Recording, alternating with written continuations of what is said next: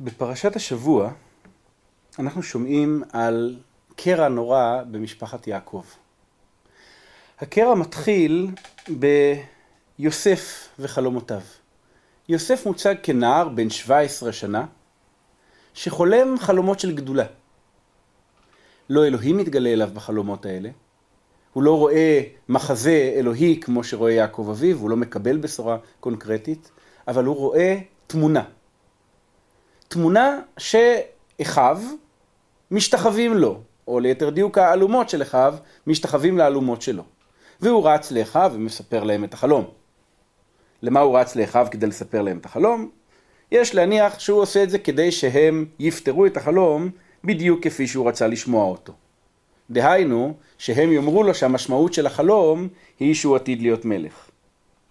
הם אמנם לא אומרים את זה במפורש, אבל התגובה שלהם, המלוך תמלוך עלינו, אם משול תמשול בנו, אומרת שהם הבינו יפה את החלום, הם רק לא מאמינים בו, לא רוצים להאמין בו.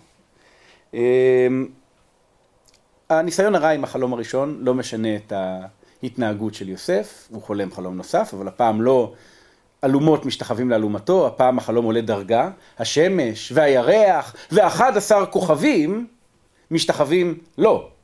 כלומר, לא מדובר הפעם על האלומות של האחים, אלא על משהו שמייצג את האחים עצמם, ולא רק את האחים, אלא גם את אבא וגם את אימא, וכולם מסומנים בשמש ירח וכוכבים משתחווים ליוסף עצמו. לא יודע איך כוכבים משתחווים בדיוק, קצת קשה לדמיין את התמונה, אבל על כל פנים הם עושים תנועה שהוא מפרש כהשתחוויה. הפעם הוא מספר את זה לאחים, כי כנראה יותר חשוב היה לו שהם יכירו בגדלותו מאשר שהם יאהבו אותו, והאחים לא משתפים פעולה. ויספר אותו לאחיו, כך הוא מספר, ואין תגובה אחריה, ולכן ויספר אל אביו ואל אחיו. כלומר, הוא רואה שהאחים כבר לא מגיבים, הם לא משתתפים במשחק, אז הוא הולך לספר גם לאבא וגם לאחים. זה לגיטימי, כי האבא מופיע בחלום. והנה התגובה של יעקב. ויגער בו אביו, ויאמר לו, מה החלום הזה אשר חלמת?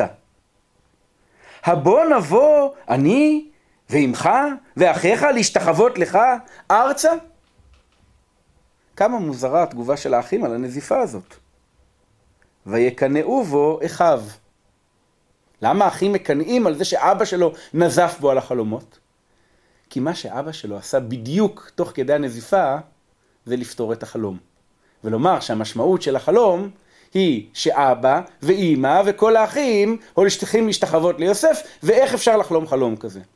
הנזיפה גם לא הייתה כנה, וכנראה שהאחים הבחינו בזה. כי מיד אחרי שכתוב ויקנאו בו אחיו, מוסיפה התורה ואומרת, ואביו שמר את הדבר. כלומר, אבא שלו, בליבו, ידע שיש פה אמת וחיכה לראות מתי הדברים יתגשמו. אז האחים עכשיו לא רק שונאים את יוסף, אלא גם מקנאים ביוסף. יוסף בעל כתונת הפסים, יוסף בעל החלומות, יוסף שמוציא את, עיני, את עיניהם ואת אוזניהם בסיפורים על איך הם עתידים להשתחוות לו. וגם אם אי אפשר להצדיק את מה שקורה בהמשך הסיפור, באיזשהו מקום אפשר להבין אותם. אי אפשר להצדיק את זה שהם רוצים לרצוח אותו, אבל אי אפשר להגיד שלא מבינים מאיפה זה בא להם. יוסף בא לדרוש בשלומם. בשלומם של אחיו שלא יכולים דברו לשלום. הוא לא נמצא יחד איתם במרעה, הוא נמצא בבית עם אבא. אבל אבא רוצה לדעת שהם בסדר, אולי בגלל שהם באזור שכם, שזה אזור מסוכן, אז הוא שולח את יוסף לבדוק. והנה מה שקורה במפגש הזה, וזה גם עומד להיות הנושא העיקרי של השיעור היום. הרצח או ניסיון הרצח, ההשלכה אל הבור, המכירה למצרים או ניסיון המכירה למצרים, מה בעצם עושים האחים ליוסף. ויאמרו איש אל אחיו, הנה בעל החלומות הלזה בא. הם לא קוראים לו אחיהם, הם לא קוראים לו יוסף, אלא בעל החלומות. ועתה לכו ונהרגהו, ונשליכהו באחד הבורות, ואמרנו חיה רעה חלטו. ונראה מה היו חלומותיו. נראה איך החלומות שלו התגשמו כשהוא גבייה זרוקה מתה באחד הבורות אה, תחת מסווה של אה, מוות אה, בפי חיית טרף. וישמע ראובן ויצילהו מידם. ויאמר לא נכנו נפש. ראובן שומע את המזימה שלהם לרצוח את יוסף, את בעל החלומות המעצבן הזה, והתגובה שלו היא לא נכנו נפש. אבל אז ראובן עוד פעם מתחיל לדבר.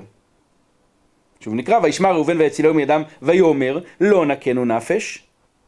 ויאמר עליהם ראובן אל תשפכו דם. השליכו את הבור, אותו אל הבור הזה אשר במדבר ויד אל תשלחו בו. מה קורה פה? למה ראובן מדבר פעמיים? מה שקורה זה שראובן מבין שהם עומדים לרצוח אותו והוא מיד מזדעק ואומר אל תהרגו אותו, מה פתאום? לא נקנו נפש. אבל הוא רואה שהתגובה של האחים לא נלהבת מאוד. אז הוא מיד מפרש את דבריו. לא, לא התכוונתי, אל תרצחו אותו, נרצוח, בוודאי, כן. אבל אל תשפכו דם, לזה התכוונתי. כלומר, אל תשפכו במו ידיכם את הדם שלו. אפשר להרוג בגרמה. לשים אותו על כיסא חשמל עם שעון שבת. לא חייבים לירות בו כדור בראש. לכו, אה, ומה שהוא בעצם מציע, השליכו אותו לבור הזה אשר במדבר, ויד אל תשלחו בו. תשאיר, תזרקו אותו חי לבור, למה צריכים להרוג אותו? ימות ברעב, ימות בצמא, אולי זה יותר ארוך, אולי זה יותר מייסר, אבל לפחות אנחנו לא רצחנו אותו בידיים, וגרמה זה סך הכל בסדר, בטח במקרה של צורך גדול. אבל זאת לא הייתה המטרה של ראובן. המטרה של ראובן הייתה בדיוק מה שהוא אמר בהתחלה. לא נכנו נפש. איך אנחנו יודעים? כי התורה מיד מפרשת את מחשבותיו. למה הוא אמר להם את זה? למען הציל אותו מידם, להשיבו אל אביו. המטרה האמיתית של ראובן היא להצליח להחזיר את יוסף מאחיו שמתנהגים כרגע כחיות טרף, שרוצים להרוג אותו, וכיוון שראובן רואה שהם לא מוכנים בכלל לשמוע על רעיון של להותיר את יוסף בחיים, הוא אומר שבעצם המטרה היא להרוג אותו בגרמה, אבל זה ייתן לראובן מספיק זמן לחזור אל הבור מאוחר יותר ולהציל אותו. וזה מה שהם עושים.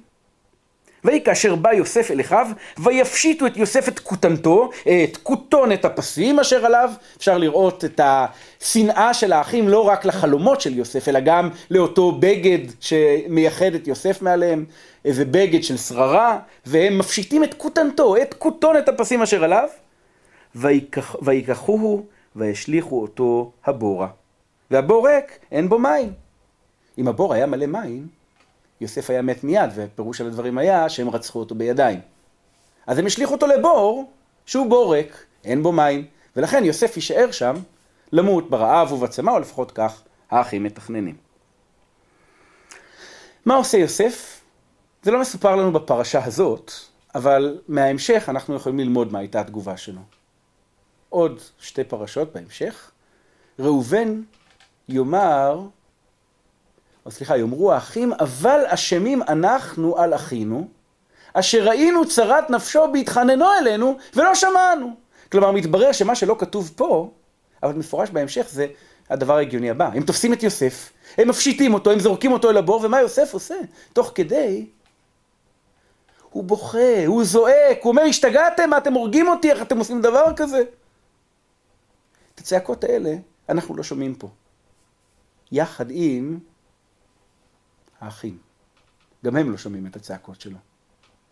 רק כחלוף שנים רבות הם יגידו, הוא באמת צעק, אבל אנחנו לא שמענו. ואז מה הם עושים? זה בלתי נתפס ממש. מה הם עושים אחרי שהם זורקים את יוסף אל הבור? ויקחו וישליכו אותו הבורה, והבור ריק אין בו מים, וישבו לאכול לחם. אפשר לדמיין שיוסף מגיע מהבית, סתם דמיון, אבל דמיון הגיוני, עם סנדוויצ'ים ככה ארוזים בנייר צלופן בשביל הילדים, בשביל שאר הבנים של יעקב, הם תופסים אותו, מפשיטים אותו, זורקים אותו לבור, ואז לוקחים את uh, ארגז האוכל ומתיישבים לאכול. והם אוכלים את הסעודה תוך כדי שיוסף בבור צועק. נראה שכשבעוד דורות רבים יבוא עמוס חשבון עם ישראל, הוא יתכתב עם הסצנה הנוראה הזאת. כאשר הוא יתאר את השאננים בציון והבוטחים בהר שומרון, הוא יתאר אותם כהשוכבים על מיטות שן ושרוכים על הריסותם ואוכלים קרים מצאן, ועגלים מתוך מרבק, כלומר אוכלים וממלאים את קרסם.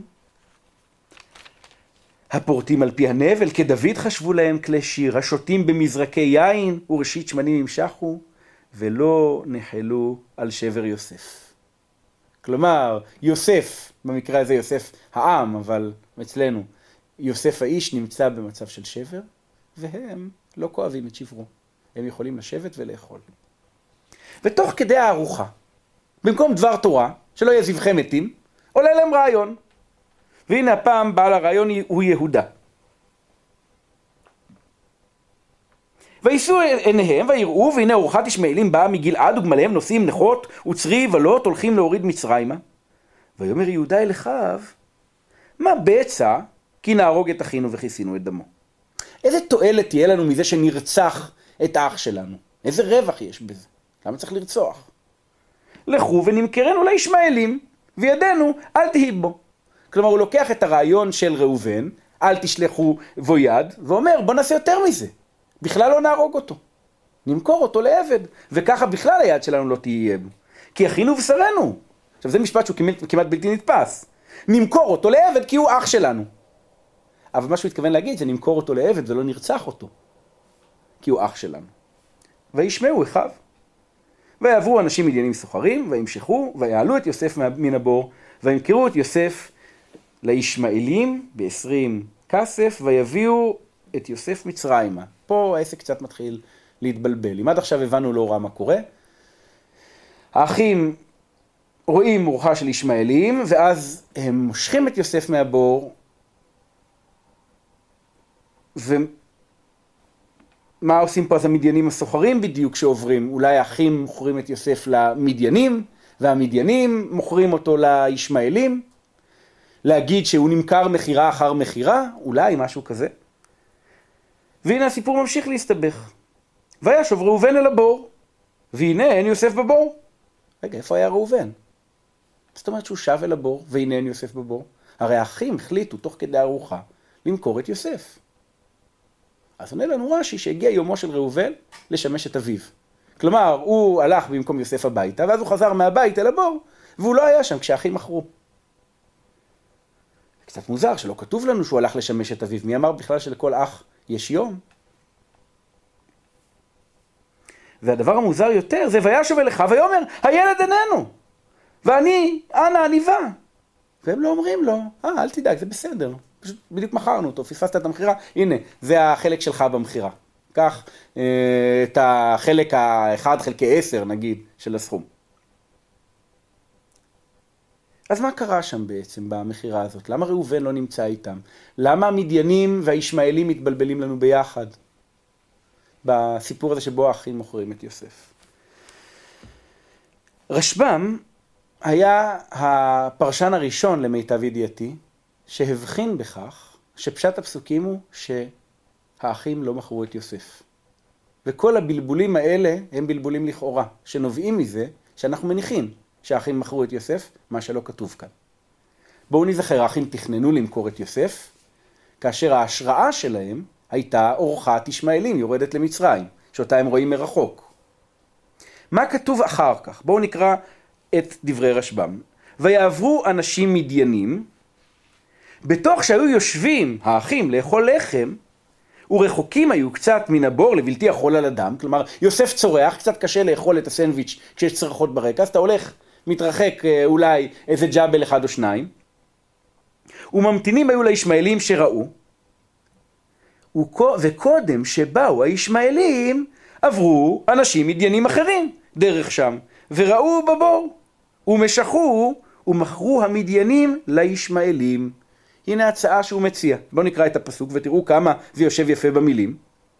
ויעברו אנשים מדיינים סוחרים, וימשכו, ויעלו את יוסף מן הבור. מי משכו והעלו את יוסף מן הבור? לפי מה שכתוב. אנשים מדיינים סוחרים. וימכרו את יוסף לישמעאלים בעשרים כסף. מי מכרו את יוסף לישמעאלים בעשרים כסף? שוב, אנשים מדיינים סוחרים. למה ראובן לא יודע מזה כלום? אז זה מאוד ברור. אפשר לדמיין שראובן יושב עם אחיו בארוחת צהריים ועולה ההצעה בואו נמכור אותו לישמעאלים וראובן מתנדב לרוץ, להביא את יוסף מן הבור, כדי למכור אותו לישמעאלים. אבל הוא מגיע לבור, ומה הוא מגלה? שהבור ריק. וישוב ראובן אל הבור, והנני יוסף בבור, ויקרא את בגדיו, וישוב אל אחיו. שמהם הוא הלך אל הבור, ויאמר הילד איננו, ואני אנה הניבה.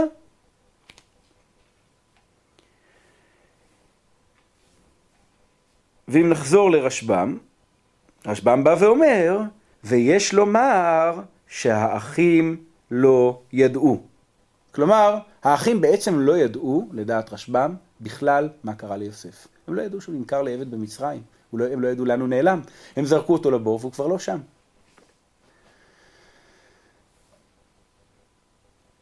אז הפירוש שתמיד הכרנו, שהאחים מכרו את יוסף, אין לו שום בסיס בכתובים, כי לפחות לפי הפרשה הזאת, נראה שרשב"ם צודק. ויעברו אנשים מדיינים סוחרים, וימשכו, ויעלו את יוסף מן הבור, וימכרו את יוסף לישמעאלים. זה סיפור בין שני גויים, למה אנחנו אשמים בזה? אז זה לא כל כך פשוט, בגלל שבהמשך סיפורי יוסף, כאשר יוסף מתגלה לאחים, הוא אומר, ויאמר, אני יוסף אחיכם אשר מכרתם אותי מצרימה. ועתה אל תעצבו, ואל יחר ביניכם, כי מכרתם אותי הנה, כי למחיה שלחני אלוהים לפניכם. הוא אומר להם, אל תעצבו ואל תכעסו על עצמכם שמכרתם אותי, כי למחיה שלחני אלוהים לפניכם. אז אולי מכאן יש ראייה שהאחים מכרו את יוסף. טוב, מכאן יש ראייה לפחות שיוסף חושב שהאחים מכרו אותו. זה הגיוני, אם הוא נזרק לבור ורגע אחר כך מגיעים אנשים מושכים אותו ומוכרים אותו לעבד. יכול להיות שהאחים חושבים בליבם, אנחנו מכרנו אותך למצרים? לא, אנחנו רצינו לרצוח אותך. אבל אם זה מה שהם חשבו, הם בטח לא יתפרצו לנאום של יוסף ויגידו לו דבר כזה. ובכל זאת, זה מאוד הגיוני שאם יוסף יוצא מנקודת הנחה שהם מכרו אותו למצרים, מאוד הגיוני לתפוס שהם מכרו אותו למצרים. מה גורלם של כל בני ישראל אחר כך? בתחילת ספר שמות. כל בני ישראל הופכים לעבדים במצרים. למה בני ישראל הופכים לעבדים במצרים? אז הצעה מאוד סבירה, שמי שמכרו את אחיהם לעבד במצרים, יימכרו לעבדים במצרים. אז מי מכר את יוסף? מי צודק? רש"י, הפרשנות שאליה אנחנו רגילים תמיד, שהאחים מכרו אותו?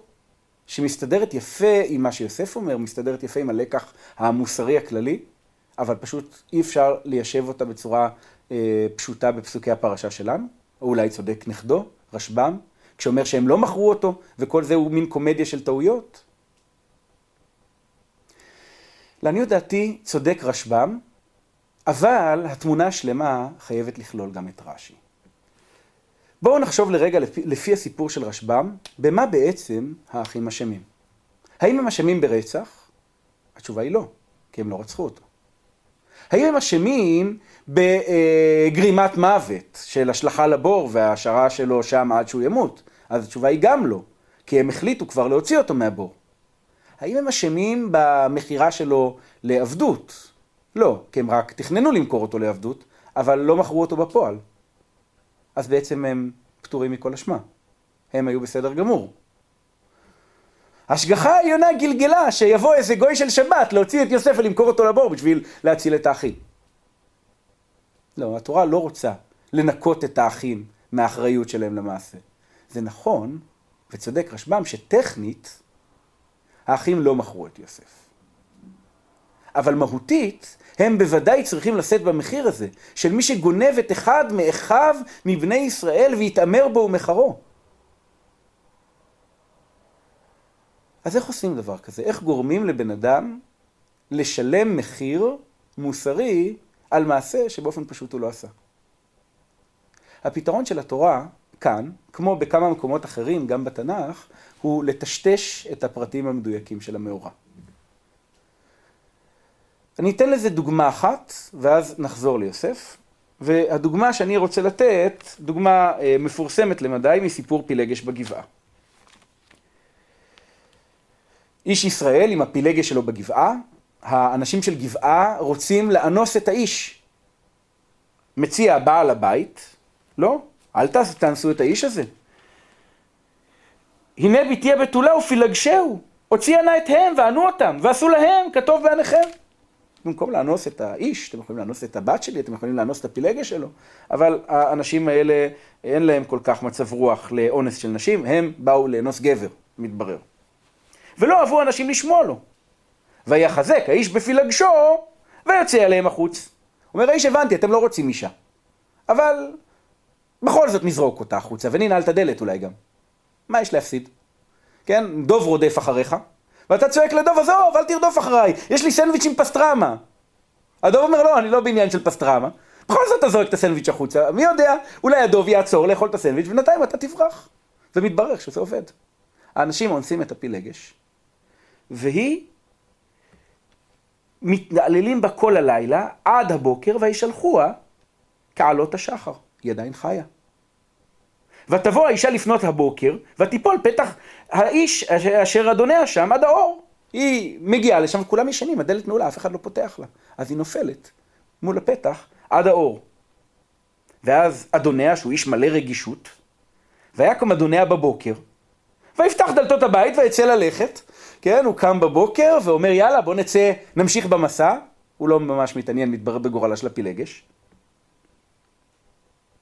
והנה, האישה, פילגשו, נופלת פתח הבית וידיה על הסף. הוא רואה אותה ובטח עיניו נמלאות בדמעות, הוא אומר אוי, כמה סבל סבלת בגללי. ואומר אליה, קומי ונלכה. יאללה אישה, קומי, הולכים. ואין עונה. למה אין עונה? לא יודע. אולי היא מאולפת, אולי היא עייפה, אולי לא יודעת איך בכלל עונים על משפט הזוי כזה, אחרי שהוא זרק אותה לאונס קבוצתי, וזה הדבר היחיד שיש לו לומר. אולי היא מתה. אין שום דרך לדעת, אבל כשהאיש מדבר איתה, הוא חושב שהיא חיה. היא לא עונה, אולי היא מתה. ויקום האיש, סליחה, ויקחה על החמור, ויקום האיש וילך למקומו, ויבוא אל ביתו, ויקח את המאכלת, ויחזק בפילגשו, וינתחיה לעצמיה לשנים עשר נתחים, וישלחיה בכל גבול ישראל. אוקיי, עכשיו אנחנו יודעים בוודאות. היא מתה. אחרי שהוא חתך אותה ל-12, זה די בטוח. אבל השאלה היא, מי הרג אותה בעצם?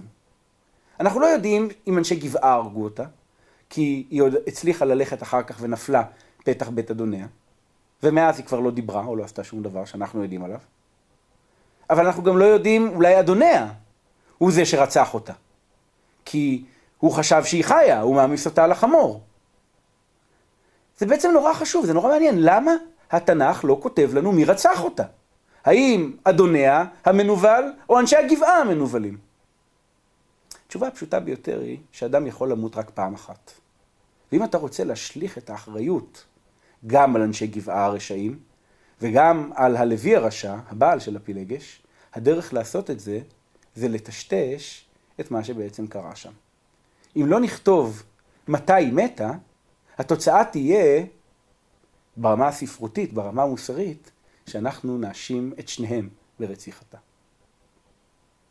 אם נחזור לסיפור שלנו, אם התורה הייתה קצת יותר ברורה בלשונה, אם המאורעות היו קצת מבל... פחות מבלבלים, אז כולנו היינו מבינים שלא האחים מכרו את יוסף. והתוצאה המיידית של ההבנה שלא האחים מכרו את יוסף, הייתה ניקוי מוסרי של האחים ממה שהם עשו, כי ככלות הכל אין לכוונה את אותו משקל כמו למעשה. אבל התורה רוצה להגיד לנו שני דברים. היא רוצה להגיד לנו ברובד אחד שהאחים לא עשו את זה, כי הם לא באמת מכרו אותו, ואם הם היו מוכרים אותו, מי יודע, אולי אין על זה סליחה בכלל. אולי הפתרון היחיד הוא עונש מוות, כמו שקובע המשפט של התורה. אבל מצד שני, התורה גם לא רוצה שננקה את האחים.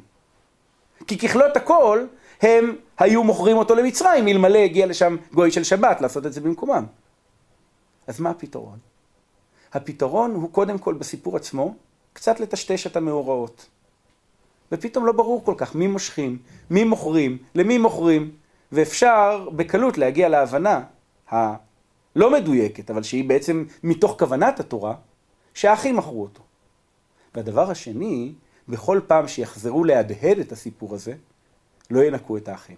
גם כשיגידו להם אל תעצבו, כי מכרתם אותי, וגם כאשר גורלם של האחים יהיה להיות לעבדים במצרים, בשני המקרים האלה יתבעו מהם מחיר מוסרי גדול, אף על פי שהם בעצמם לא עשו את זה. אף על פי שהם, במו ידיהם, לא מכרו את יוסף.